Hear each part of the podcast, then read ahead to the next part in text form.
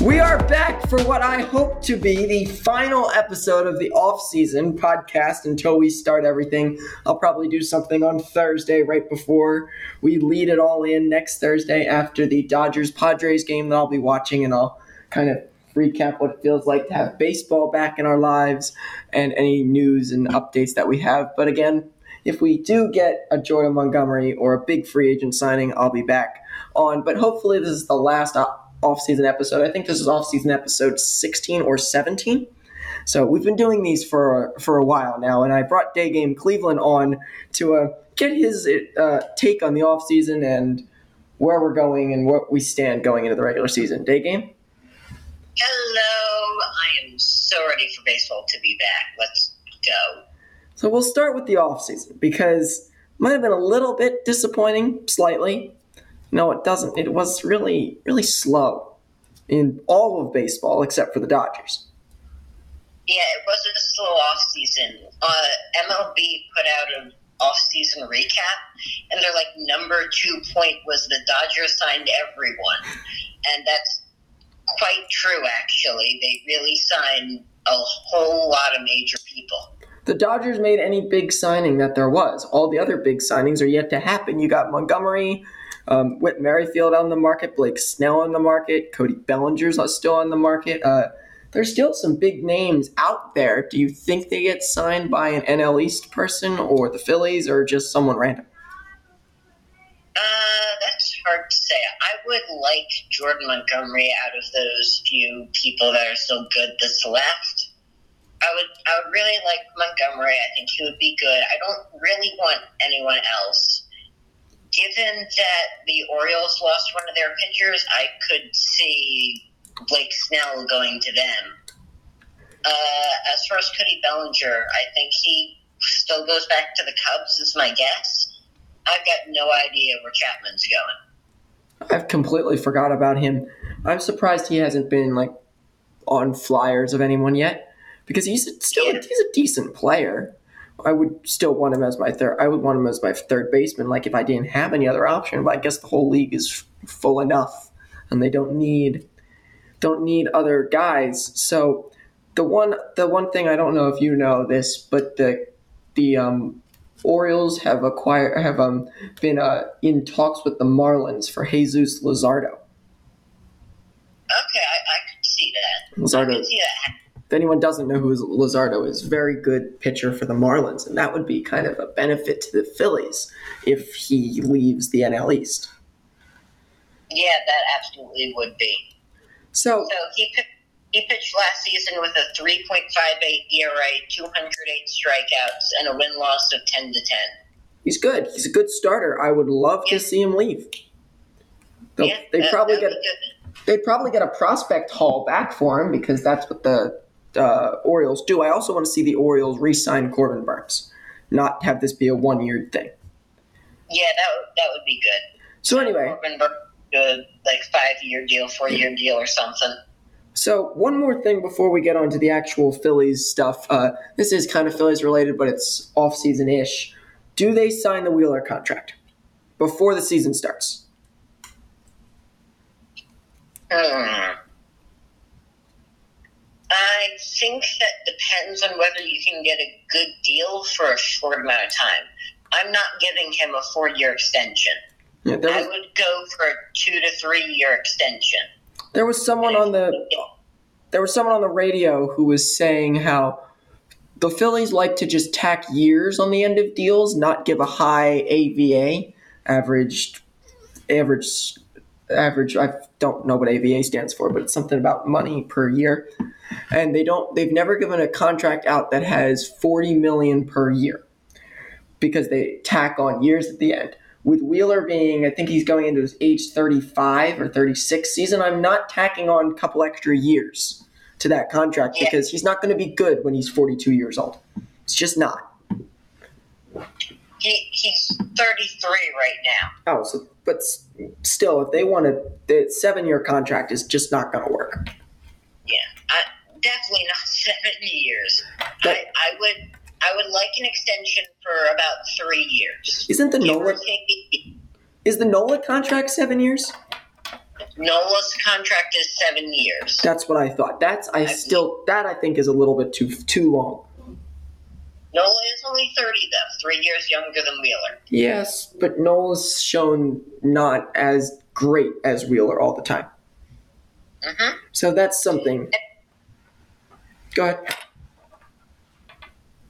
Go ahead.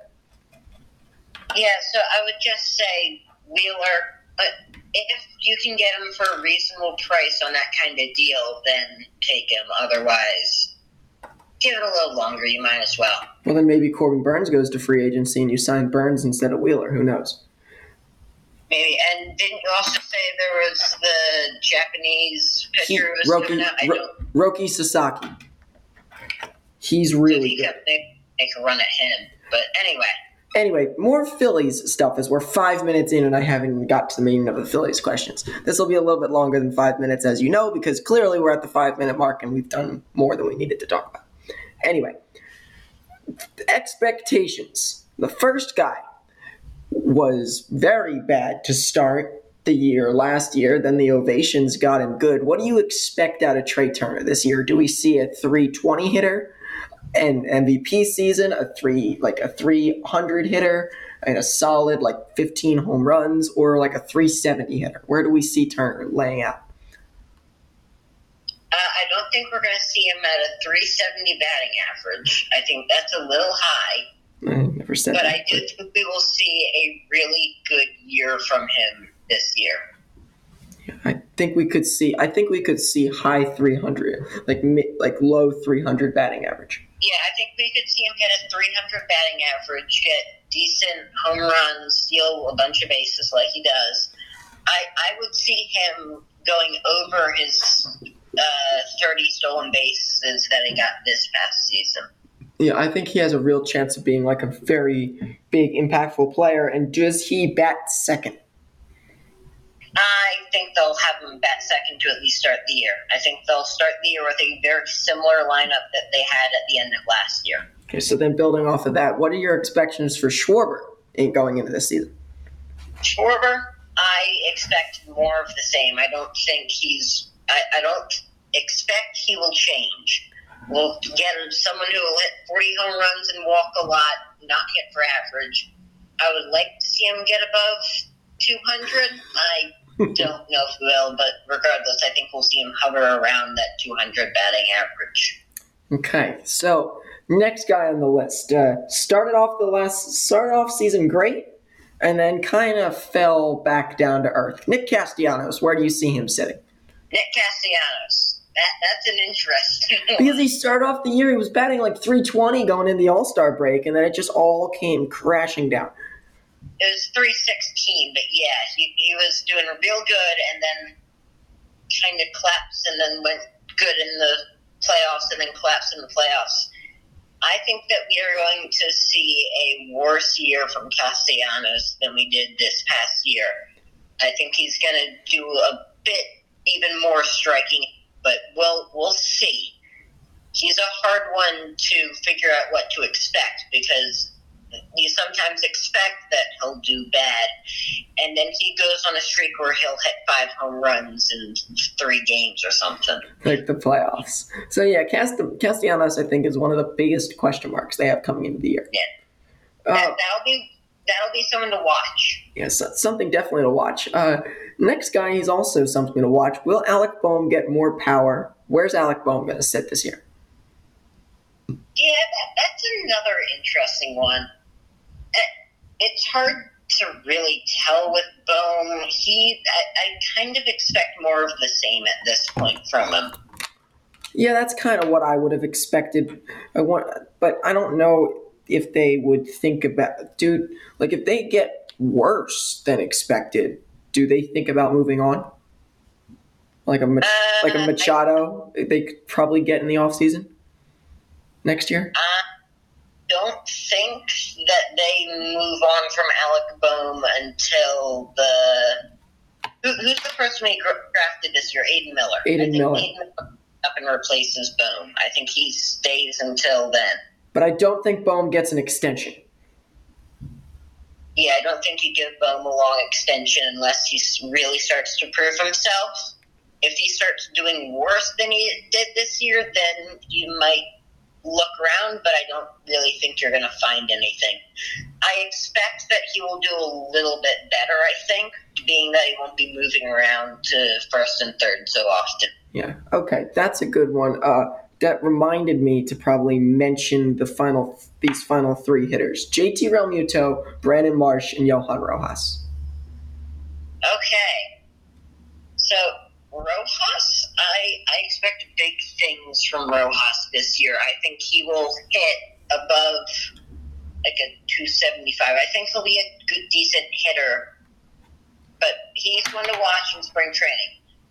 We saw him struggle in the playoffs, and we saw him do really good in the regular season. So we'll see what his offseason work has done and what his development in spring training will be and that that's another really crucial storyline to watch along with Nick Castellanos. So I think those are the two main storylines, and the thing with like the Bohm and Harper and first base situation is, in a couple years from now, you have the Harper contract for a while, and you have the JT contract. So I would guess, would Harper ever move back to right field? That's an interesting question. I could see. I expect he will play a few games in right field this season. Yeah, I think. But he's our primary first baseman. I think he will end up in right field at some point this season. Harper and Harper and right. Yeah, I think Harper will end up in right at some point for a game here or there, just for some moving around the diamond a little bit. I could see it happening.